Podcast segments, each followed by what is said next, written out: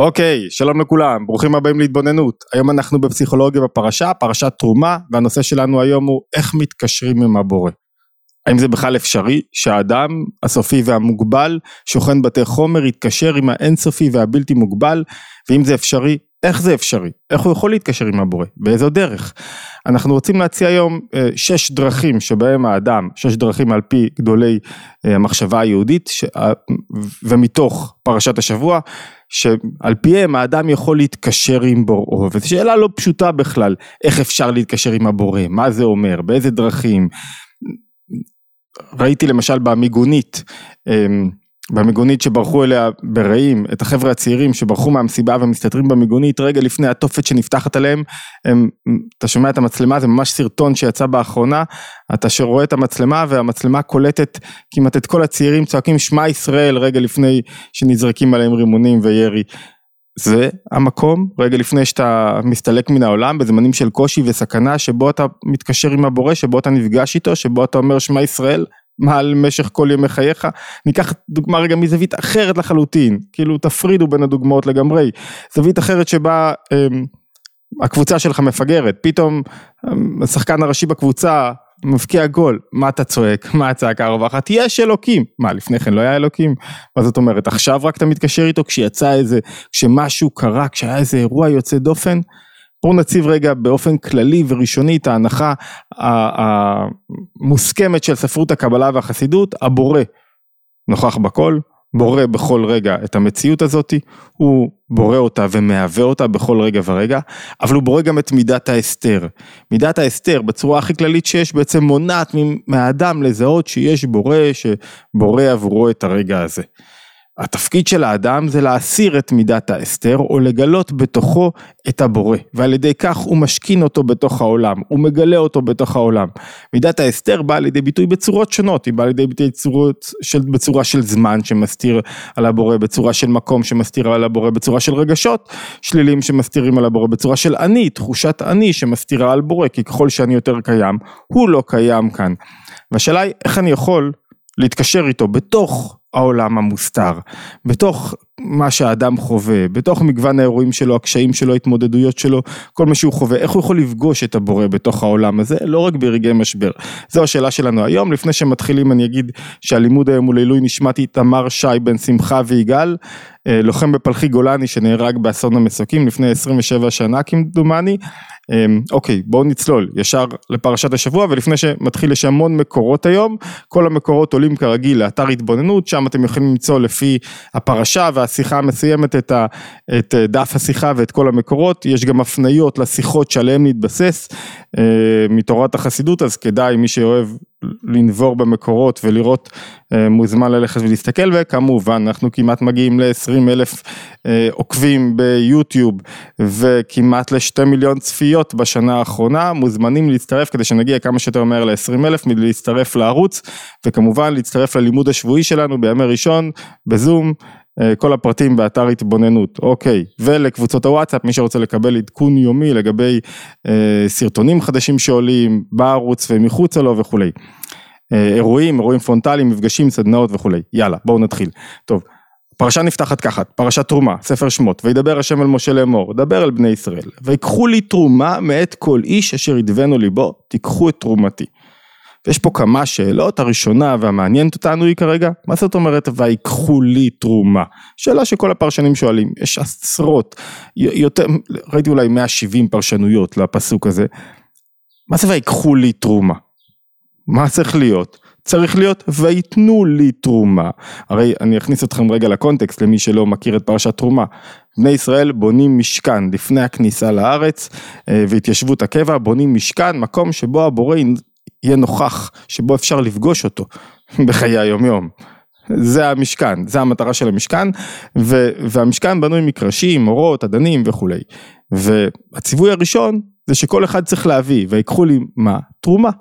ומה השאלה הראשונה, מה צריך להיות כאן? מה זאת אומרת ויקחו לי? ויתנו לי צריך להיות, או ויביאו אליי. למה ויקחו לי? אז המדרשים, מדרש לקח טוב אומר, דבר על בני ישראל ויקחו לי תרומה, אני נתתי לכם את תורתי אחרי מתן תורה, קחו גם אותי. התורה במובן הזה היא לא רק אמ, מערכת שכלית רעיונית לניהול החיים, אלא היא הדרך להתקשר עם הבורא. זאת אומרת, הבורא אומר, קחו לי תרומה, קחו אותי. תפגשו אותי בתוך העולם הזה. אני, אני רוצה שתפגשו אותי, שתקבלו אותי, שתקבלו את העצמות שלי בתוך המציאות שלכם. איך זה יכול להיעשות? יש פה הערה ראשונה של מי שלומד תורה, שלא ילמד רק מצד השכל, שידע שיש פה משהו גבוה יותר, משהו בלתי מוגבל, שלא השכל שלו יגביל אותו בהבנת מה שהוא לומד. שכל זה דבר חשוב, כי אתה הופך את הדברים לשלך, אבל שהשכל לא יגביל. אז איך אני לוקח את הבורא בעצם, איך לוקח את הבורא והופך אותו לחלק מחיי, איך אני פוגש אותו.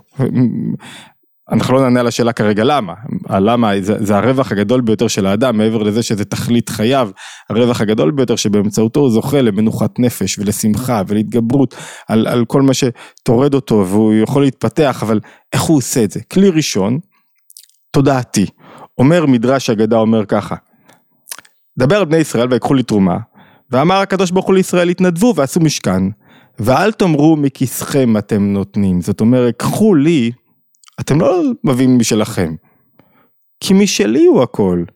אני בורא את הכל. זאת אומרת מה המחשבה הראשונה שאדם צריך לאמץ כדי לפגוש את הבורא בתוך העולם התחתון? המחשבה הראשונה היא כלום לא שלך. אתה פה כפיקדון. כש, כשאני חושב שהכל שלי והכל סביבי ומה יהיה הלגס, הלגסי שלי, מה יהיה המורשת שלי ואיך אנשים חושבים עליי והכל סביבי, אין פה בורא נוכח בתוך העולם. כשאני יודע שהכל פיקדון והכל זה עובד במחשבה אומר רב לוי יצחק מברדיצ'ב בקדושת לוי ועל ידי הכוונה במחשבה הוא כותב, והמחשבה הקדושה בזה מקים לשכינתה מעפר, והמעשה הוא זה שיגרום לו להידבק ולפגוש את הבורא, זאת אומרת ברגע שאדם חושב שמשהו פה הוא שלו, פספס את המפגש. ברגע שהוא חושב שזה כוחו ועוצם ידו, פספס את המפגש. ברגע שהוא חושב שהוא, הרי אדם מעפר באת אל עפר אשוב. אומרים את זה כל הזמן, לכל אדם, ועדיין אנחנו רוצים לצבור עוד ועוד ועוד, כאילו זה יישאר לנו לעתיד. בכל רגע ורגע התודעה שעשויה להוביל את האדם לפגישה עם הקדוש ברוך הוא זה שהוא רק פה כפיקדון וכל מה שיש לו פה זה פיקדון והגוף שלו זה פיקדון של הנפש ומטרת הפיקדון היא מה? כדי שתסיר את המחשבה הזאת הרכושנית הזאת שהכל שלך יש בזה איזה יסוד סוציאליסטי תסיר את המחשבה שהכל שלך ותנסה להתחבר אתה יודע שזה לא שלך בעצם, למרות שהיהדות מאוד מכבדת רכוש, מאוד מכבדת קניין. למה? בסופו של דבר הקניין שניתן לך זה הערת אגב, הוא כדי שתפעל בו בעולם, ותעשה בו ותיצור בו ו- ו- ותקדם את תיקון העולם. אבל, המחשבה הראשונית, שבאמצעותה, אומר מדרש אגדה, אתה פוגש את הבורא, כלום לא שלך. משלי אתם נותנים, כאילו כשאתה משחרר, כשמישהו נותן צדקה, הוא לא נותן משלו, הוא כאילו משתף, הבורא נתן לך את זה, שם לך את זה בכיס כדי שתיתן את זה למישהו אחר. נקודה ראשונה, איך פוגשים את הבורא בנקודה הראשונה? בתודעה שלי. כלום לא שלי, וזו תודעה מאוד משחררת. למה היא משחררת? כי אני פה אוטומט, עושה מה שצריכים ממני. ראיתי לא מעט אה, אה, דיונים יש, על מה משמעות חיי ומה הייעוד שלי. אחד המושגים הקשים בבירור משמעות חיי על פי תורת החסידות ועל פי בכלל מחשבה יהודית זה שאדם צריך להיות עבד של הבורא. מה זאת אומרת עבד של הבורא? עבד של הבורא זה שהוא משחרר. כאילו זה מושג מאוד קשה, קל לנו לקבל מה זה ביטחון ומה זה השגחה פרטית, כל מיני מושגים כאלה שקשורים בתוך האמונה היהודית. מה זה עבד? ניגע בזה עוד מעט בהמשך. עבד שכלום פה לא מה שאני רוצה. אני לא מחזיק, שום, לא, לא שלי, משחרר את זה, תכף ניגע לפרשנות הזאת, פרשנות ראשונה היא שכלום לא שלך. פרשנות שנייה, דרך שנייה לפגוש את הבורא, הדרך השנייה אומר תפארת שלמה, רבי שלמה, שלמה הכהן רבינוביץ' בשם הבעל שם טוב. איך אתה פוגש את הבורא? באמצעות מידות טובות. זאת אומרת, כשאדם מתרחק, כך הוא אומר, מן התאוות החיצוניות, אשר היצר מסיתו לאהבה ויראה רעה מאותה המידה. אז הוא פוגש את הבורא ויש אה, פרק אדיר בתניא, פרק כ"ז, שיוצר חידוש עצום, הוא אומר שבכל פעם שאדם מתגבר על מידה לא טובה, על, על, החל מכעס ומעצבות ומחרדה ומרכושנות ותאוותנות וגרגרנות ויצר ומה שאתם לא רוצים, תאווה שמושכת אותו למקום שלילי בנפש, בכל דחייה ודחייה שמדחר, כל פעם שהוא מתגבר על, על סטרס, שהוא מתגבר על החרדה שלו, כל פעם שהוא, הרי מה הוא עושה באותו רגע? הוא מזיז את עצמו מהמרכז, זה נושא שחוזר על עצמו בתוך ההתבוננות האישית. והוא נותן לבורא לשכון בתוך חייו. בכל פעם ופעם שהוא עושה כזה ומדחה אותו ממחשבתו, אני בלחץ מה יהיה ייאוש, אני דוחה את הייאוש, כל פעם שזה קורה, והוא כופה את הסטרא אחא, את הצד האחר מלמטה, ומה הוא עושה באותו רגע? מה התוצאה, אני, אני קופץ לנקודה, שהוא מפיץ את יוקר הקדוש ברוך הוא בכל העולמות יותר מכל דבר אחר. מפיץ זה בעצם מסלק, זאת אומרת גורם לקדוש ברוך הוא להיות נוכח, גורם למידת ההסתר להצטמצם. זאת אומרת, מה הנקודה, איך פוגשים את הבורא? כשאדם עובד על עצמו, כשאדם עובד על המידות שלו, כשאדם מתגבר על כעס ועל חרדה, לא יכול להיות שאתה תפגוש את הבורא כשאתה בסטרס. מי אני פוגש, כשאני בסטרס, את החרדה שלי, מה יהיה בעוד רגע? את הפחד שלי, את חוסר הביטחון שלי, דווקא את הסטרא אחרא, את הצד האחר, אני פוגש כשאני בסטרס. אני לא פוגש את הבורא. זאת אומרת, פגישה עם הבורא נעשית כשאדם מנצח בכוח את, ה, את המידות הלא טובות שלו. כשהוא רגע אחד נמנע ממשהו, כשהוא רגע אחד מתגבר, רגע ההימנעות הוא רגע כל כך חזק בנפש, כי זה הרגע שבו אתה צומח, רגע שבו אתה, אחד הרעיונות החזקים הוא שכדי להימנע לא צריך כוונה פרטית. אתה צריך כאילו קודם כל לדעת שאתה חלק מ... יש פה בורא, אתה נמנע ממשהו מסוים, אתה נמנע מלדבר לא טוב, אתה נמנע מלהיות בחרדה, אתה נמנע... כדי לעשות טוב צריך כוונה פרטית. צריך להביא אור מסוים לעולם, צריך להתגבר, צריך לא רק להימנע ולהשיג את עצמך. ולכן אתה פוגש את הבורא דווקא בהתגברות, בזה שאתה מסלק את עצמך קצת על הצד ומנכיח את הבורא בתוך העולם. ומוסיף על זה, תפארת שלמה אומר משהו מאוד חזק, הוא אומר ככל שלאדם יש מידות יותר קשות בנפש והוא מתגבר עליהן, הוא מגיע לבחינה יותר גבוהה. ככה בלשונו, אילו עשו היה הולך בדרך התורה, היה הוא בבחינה גבוהה יותר מהעבודה הזאת של יעקב. למה? כי הוא מצד סיטרא דדינא, צד הדינים, וליבו פונה לכל תאוות, יש אדם שהוא מחומם בטבעו. ויותר קשה לו, ויש לו יותר יצרים, וזה יותר בוער בו, והוא שונה מאדם שהוא לא יושב קרנות, שלא פוגש את הדברים בחיי היום יום, ושלא מתמודד. אדם ש, שהוא שכיר, יש לו פחות הורדות פרנסה, בדרך כלל מאדם שהוא עצמאי, עם הלוואות, עם כל כך הרבה אנשים, אחר, דברים אחרים. דווקא זה שמתמודד ומתגבר, הוא מגיע למעלה גבוהה יותר, והוא אומר, וזה לעבוד את השם אלוקיך בשני יצריך, ביצר טוב ויצירה. זאת אומרת, ועל זה כתוב יוצר אור ובורא חושך. כי קודם כל, אתה פוגש את הבורא ב... הוא אומר ככה, אך האמת הוא כן מישהו בבחינת חושך ומגביר את עצמו לבחינת אור, הוא יותר טוב במעלה. כי הוא בחינת עולם העליון. זאת אומרת, כשאדם מצליח להתגבר על החושך שבו, אז הוא, והוא מנכיח את הבורא, פוגש אותו על ידי התגברות על המידות הלא טובות שלו, שם הוא מתקשר עם הבורא יותר מאדם שיש לו פחות מאבקי נפש ופחות קשיים. ולמה? כי הוא מתקיים יותר את תכלית הבריאה. ולמה? כי תכלית הבריאה זה שיהיה חושך הסתר, כאילו עולם מלשון נעלם, שלא נוכח בו בורא. אתה מתגבר על, ה, על, על, על לחץ שלך, מה זה לחץ? מה יהיה בעוד רגע? ביטחון זה אני בטוח שהבורא יסדר לי את העוד רגע שהדברים יסתדרו לטובתי בצורה נכונה יחד עם הפעולה שלי. ברגע שאני מאמץ את התודעה הזאתי, מה עשיתי באותו רגע? גיליתי בורא בתוך עולם תחתון. ברגע שהתגברתי על חרדה, שמתי מבטחי בבורא, גיליתי את הבורא בתוך הרגע הזה. מה התולדה? שמימשתי את תכלית הבריאה ברגע הזה, זה ההיגיון.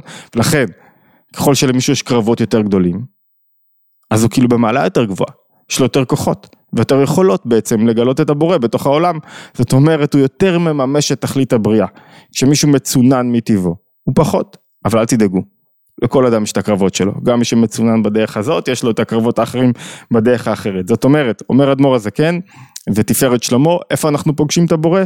בניצחונות, על העולם הרגשי שלי, בהתגברות, ברגע אחד של ניצחון על סטרס, חרדה, עצבות, ברגע אחד שאני נמנע מלאכול את מה שאני לא צריך לאכול, או, או, או, או, או, או מלהיות במקום שאני לא שייך אליו, או מלהגיד משהו שאני לא שייך אליו, שם ברגע אחד הפצתי את יוקר הבורא בכל העולמות ויצרתי נחת רוח לפניו, הוא ממשיך בפרק הזה בתניא, הוא אומר שיש שני סוגי נחת רוח לפני הבורא.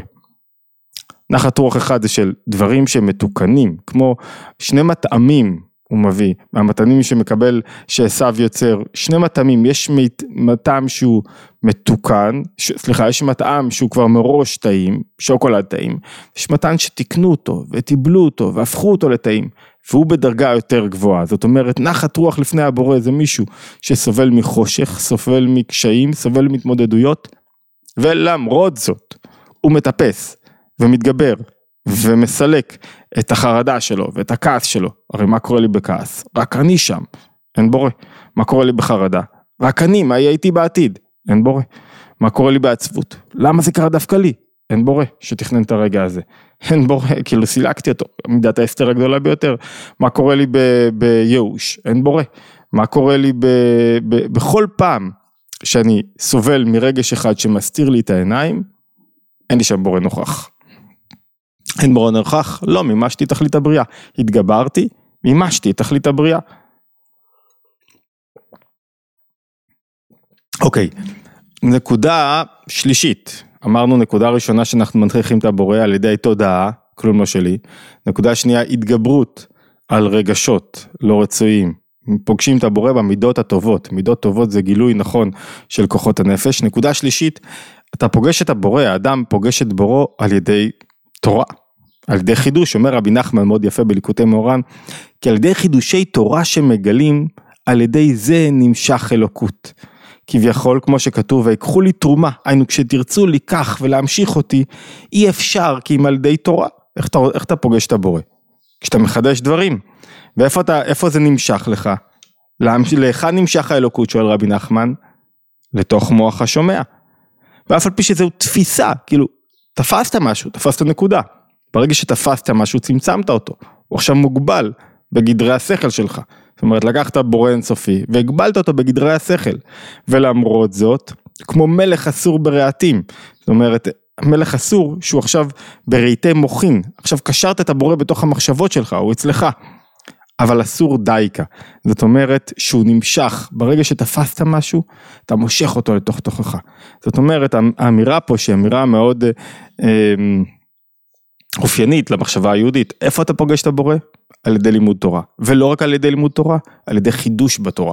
שאתה בודק מאוד צעד ושואל מה זה אומר לי, ומנסה להבין רעיונות, ומקשר בין גורמים שונים בתורה, ו- ודש בזה, ו- ועכשיו קולט עוד רעיון, ועוד, ועוד קשר בין רבדים שונים. שם אתה פוגש את הבורא כי הוא חודר לתוך השכל שלך, התורה היא שכלו של הבורא, שעשועיו של הבורא, אתה משתעשע בשעשוע הבורא, אתה מתחבר איתו, שם באמת כל פעם שיש איזה אירוע חיצוני, דיברנו על זה כמה פעמים, כל פעם שיש איזה אירוע קשה, מה עושה היהודי?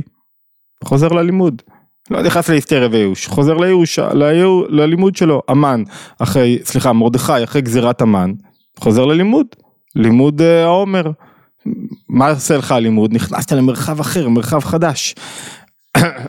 אתה רק צריך, אומר אדמו"ר הזקן, לרצות, לא ללמוד תורה כרק לימוד שכלי, אלא לקבל את נותן התורה בתוך הלימוד. וזה באמת, אפשר למצוא הרבה אנשים שלומדים גמרא ולומדים אה, הלכות. מכניזם, אין בורא נוכח בתוך הלימוד. זה כאילו הכל אה, איך צריך לעשות ואיך צריך לראות וזה הכל לא אגדות, חס... העיקר חסר מן הספר והעיקר הוא מה? המפגש עם הבורא. לכן הדרך השלישית להיפגש עם הבורא זה לימוד, אבל לימוד באופן מסוים. לימוד שבו אתה רוצה להידבק בו, בעצם זה שהוא, הוא ויקחו לי תרומתי, אומר אדמו"ר הזקן, הוא שם את עצמו בתוך הלימוד. בתוך, בתוך התורה הוא שם את עצמו, וכשאתה רוצה ללמוד באופן הזה, אתה פוגש את הבורא בתוך הלימוד שלך. איזו חוויה. משחררת ומעוררת ואתה פתאום יצאת מקטנות המוחין ומעולמות הקטנים שבהם אתה עסוק לעולם הרבה יותר גבוה והרבה יותר מלא חיות. אוקיי, זה בדרך השלישית שלנו. אמ, דרך רביעית לפגוש את הבורא. הרי מה, מה הבורא מבקש? מה משה מבקש מהעם? קחו לי תרומה. תביאו תרומה בסופו של דבר. אומר גם את זה רבי נחמן יפה, למרות שזה פזור בכל ספרות החסידות ובכל ספרות היהודית, שזה אחד ממאפייני החיים היהודיים, תרומה. ונועם העליון שופע תמיד, אומר רבי נחמן, גם בלשון מאוד יפה. זאת אומרת, בורא נוכח תמיד בכל מקום, משפיע תמיד בכל מקום, אבל צריכים כלי כדי לקבל על ידו שפע נועם העליון. אני, אני לא חוזר על כל המקורות, כי כל המקורות, אמרתי לכם, מצויים באתר התבוננות, מסודרים עבורכם. יש תמיד השפעה מלמעלה, תמיד, כל רגע מתחדש, אבל צריך כלי כדי לזהות את זה, כדי לחיות את זה, ודע שעל ידי צדקה נעשה הכלי לקבל על ידה מנועם העליון. של אובין דרחימותא, של אובין דרחימותא זה, זה להוות אהבה. זאת אומרת, כשאתה נותן מעצמך, מהשכר שלך, מהעבודה שלך, ממה שאתה הרווחת, צדקה לא רק בכסף, צדקה בתשומת לב, צדקה בהתייחסות למישהו אחר. כשאתה נותן צדקה, מה אתה עושה? אתה הופך, בונה בתוך עצמך כלי לנוכחות של הבורא וללהבות של אהבה בקשר שלכם. לא סתם קשר, התקשרות, להבות של אהבה. למה? דווקא על ידי צדקה. כי כשאני נותן, אני אומר זה לא אני. יש מי שנותן כי הוא רוצה חברה מתוקנת. יש מי שנותן כי הוא יודע שפילנטרופיה זה ערך גבוה. יש מי שנותן כי בזה הוא מצווה. כי, כי, כי, זה, כי הוא שובר את ההיגיון שלו, שככל שאני אתן יותר יהיה לי פחות, ובזה הוא מנכיח את הבורא אצלו ויוצר כלי. כל פעם שאני שובר את ההיגיון הטבעי שלי, אני יוצר כלי לבורא בתוך חיי. וכי צדקה היא נדיבות הלב, פתחתי את הלב, כמו שכתוב, מאת כל איש אשר ידבנו ליבו, תיקחו את תרומתי. ונדיבות לב, היינו שנפתח ונתנדב הלב, על ידי זה נפתחין שבילין דליבה. כשאתה פתאום מגלה נדיבות לב, נפתחים של... שבילים, שבילי הלב, ונעשים כלי לקבל את שלאובין דרחימותא, את להבות האהבה, שנמשכים מנועם העליון. זאת אומרת, אתה רוצה להתחבר, מה זה להתחבר ולהתקשר? צריך להתחבר לב אל לב. איך מתחברים לב אל לב? איך מתקשרים לב אל לב? על ידי זה שאתה פותח את הלב שלך. איך תפתח את הלב אם אתה אטום? כשמישהו כל הזמן כועס, הלב שלו סגור. הוא לא יכול באמת להתחבר, אחרי זה הוא רוצה להתקשר עם אשתו, הוא רוצה באמת לפגוש אותה, הוא לא פוגש אותה, הוא פוגש דימוי חיצוני שלה. למה? כי הוא גרם לכל הסביבה להיסגר, הלבבות סגורים. מתי אתה פותח לבבות? כשאתה נותן. כשאתה, כשאתה לא עסוק בעצמך, כשאתה רואה אנשים, כשאתה מקשיב להם, כשאתה, כשאתה שייך אליהם, נפתח הלב, נפתח הלב, נוצר כלי, נוצר כלי, נוצרת שלבת אהבה, נוצרת שלבת אהבה. מפגש אינטימי חזק, מיוחד, היה פה ברגע הזה. ולכן הדרך הרביעית שאנחנו משרטטים פה היא על ידי צדקה, נתינה, כלי גם היום, ככה אתה בונה משכן לבורא. מי שלא נותן, קשה לו לפגוש את הבורא, כי הוא רק אני, ורק במוטיבציה של יניקה וקבלה, זה, זה סוד יהודי מאוד ידוע. נקודה חמישית, הרבי מלובביץ' אומר ככה, הוא אומר בכמה, ש... כמה וכמה שיחות על ויקחו לי תרומה, אחת מהן בתשט"ו ותשי"ח, 1956 ו-58, הוא אומר ככה, הוא אומר, כתוב שלוש פעמים ויקחו לי, ויקחו לי תרומה מאת כל איש, אשר ידבנו ליבו, ותיקחו את תרומתי. ואומר רש"י שכל אחד מהפעמים הללו הוא לשם תרומה אחרת, זה לא תרומה. תיקחו, אמר, אני מצטט את רש"י, אמרו רבותינו שלוש תרומות אמורות כאן, אחת תרומת בקע לגולגולת, בקע לגולגולת, בקע זה, זה משקל של מחצית השקל, שכל אחד היה צריך לתת, שמהם עשו את האדנים, האדנים זה, זה אדנים, אדני מתכת, אם אני לא טועה, שבתוכם היו שמים את הקרשים, ועליהם היו מעמידים בעצם את היריות המשכן, את המשכן כולו, זאת אומרת, כמו שמפורש באלה פקודי אומר רש"י, תרומה אחת, הראשונה, ויקחו לי תרומה, זה על האדנים, השנייה תרומת מזבח, גם היא בקע לגולגולת, זאת אומרת סכום שווה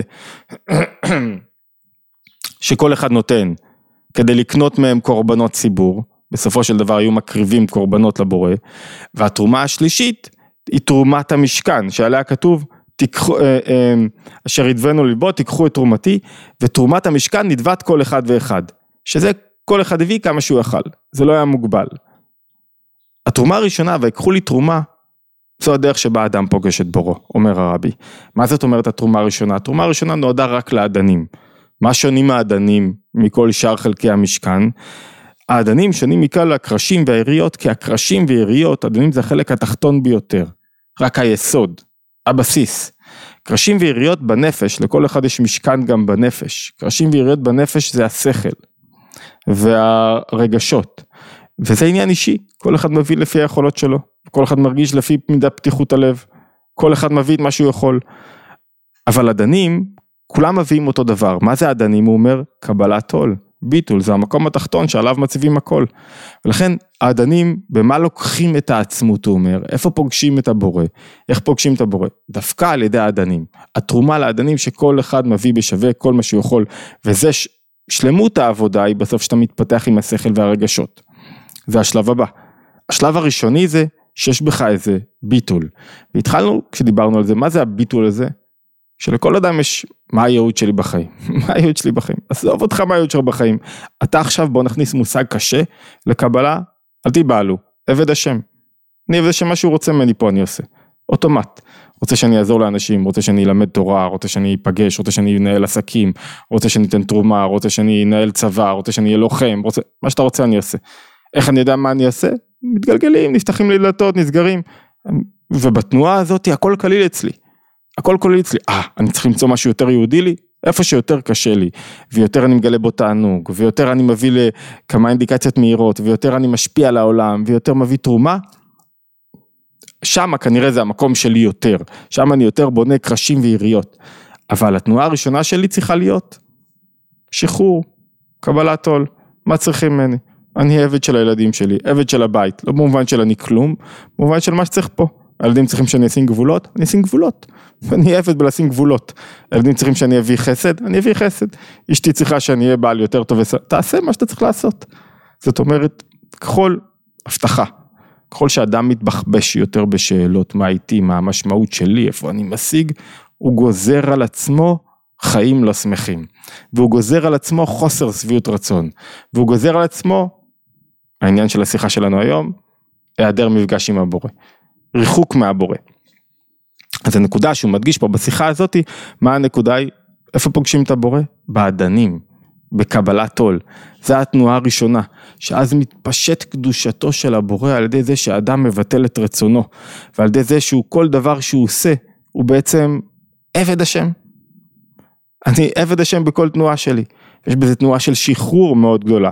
אוקיי, נקודה שישית אחרונה להיום, שבו פוגשים את הבורא, היא אחד הדברים, אומר, אומרים גם האבן עזרא וגם אביעזר, אומרים, מה זה, כי גזרת ויקחו לי, מילת ויקחו לי זה מגזרת סורה, כי גזרת סור, זאת אומרת, ויקחו לי זה סור, זה תעשה שאסור במקומו ויקרב אליי מהר.